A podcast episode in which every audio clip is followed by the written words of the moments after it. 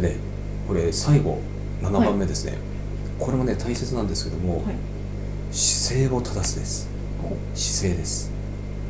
えっとね姿勢が例えばねいい人、うん。悪い人いたとしてうん。で同じぐらいじゃあ例えばね仕事ができるうん。としましょうか、ん。で大事な仕事案件が来ました、うん。どっちに任せたいかうん。ってなったらね姿勢がいい方の方をやっぱりねうん。任せようってなるんですよ。うん。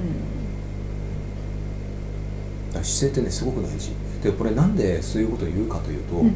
姿勢が正しいっていうことはあの人間もねやっぱり例えばこういう感じの人だとちょっとだらしないって感じがするじゃないですか、うんうんうん。ピシッとやっぱりしてる方があのやっぱりなんかねエネルギー的にもなんかすごく良さそうに見えるんですよ。で実際にいいです、うん。うん。うんどんぐらい違います？あのね例えば姿勢が正しい人って何もしてないんだけども、うん。ピシッと見えるじゃないですか、うんでもこれってあの力確かに入ってないんだけども、うん。流れてるんですよエネルギーが、うんうんちゃんとままっすぐにこう。んうで姿勢が悪い人ってこうこういうダラーンとしてるのってダラーンとしたエネルギーなんですよ。うんうん要はえっ、とこれえっ、とね仕事の質にもね結構関わってきていてうん姿勢が正しい人はやっぱりピシッピシッとちゃんと丁寧にやってくれます。ところが姿勢がやっぱり悪い人って意外とやっぱねだらしなかったりするんですよ。うん。でこれね管理ができてないっていう言い方もできるんです。うん。あのもともと何かねその身体的に姿勢が悪いのはこれはしょうがないと思います、うん。それはちょっと除きます、うん。うん。じゃなくてあのなんつうのかねこうピシッとこうできないというか、うん。いわゆる、えっとね、姿勢を正すって言い方がちょっとね良くないかもしれないんですけども、うん。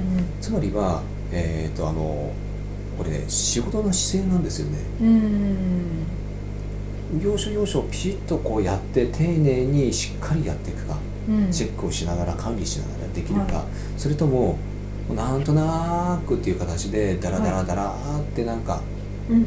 やってしまう傾向があるか。うんどっちに仕事任せ任せたいかって言ったらうん。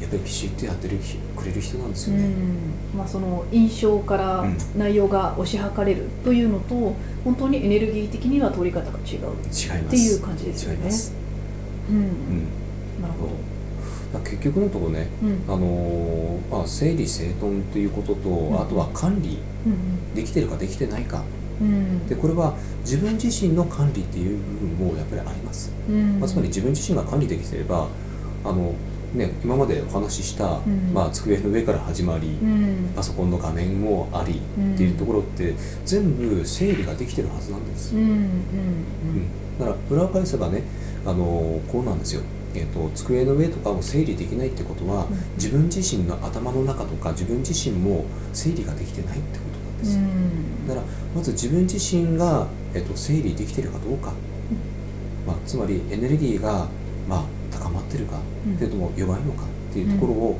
まずちょっとねあのそこを見直していただいて、はい。で、えっと、身近なところだとあの言った通りあの机の上とかの整理整頓そこから始めていただくのがあの運をですね、はい。仕事運を上げるというところにつながってくるかと思います。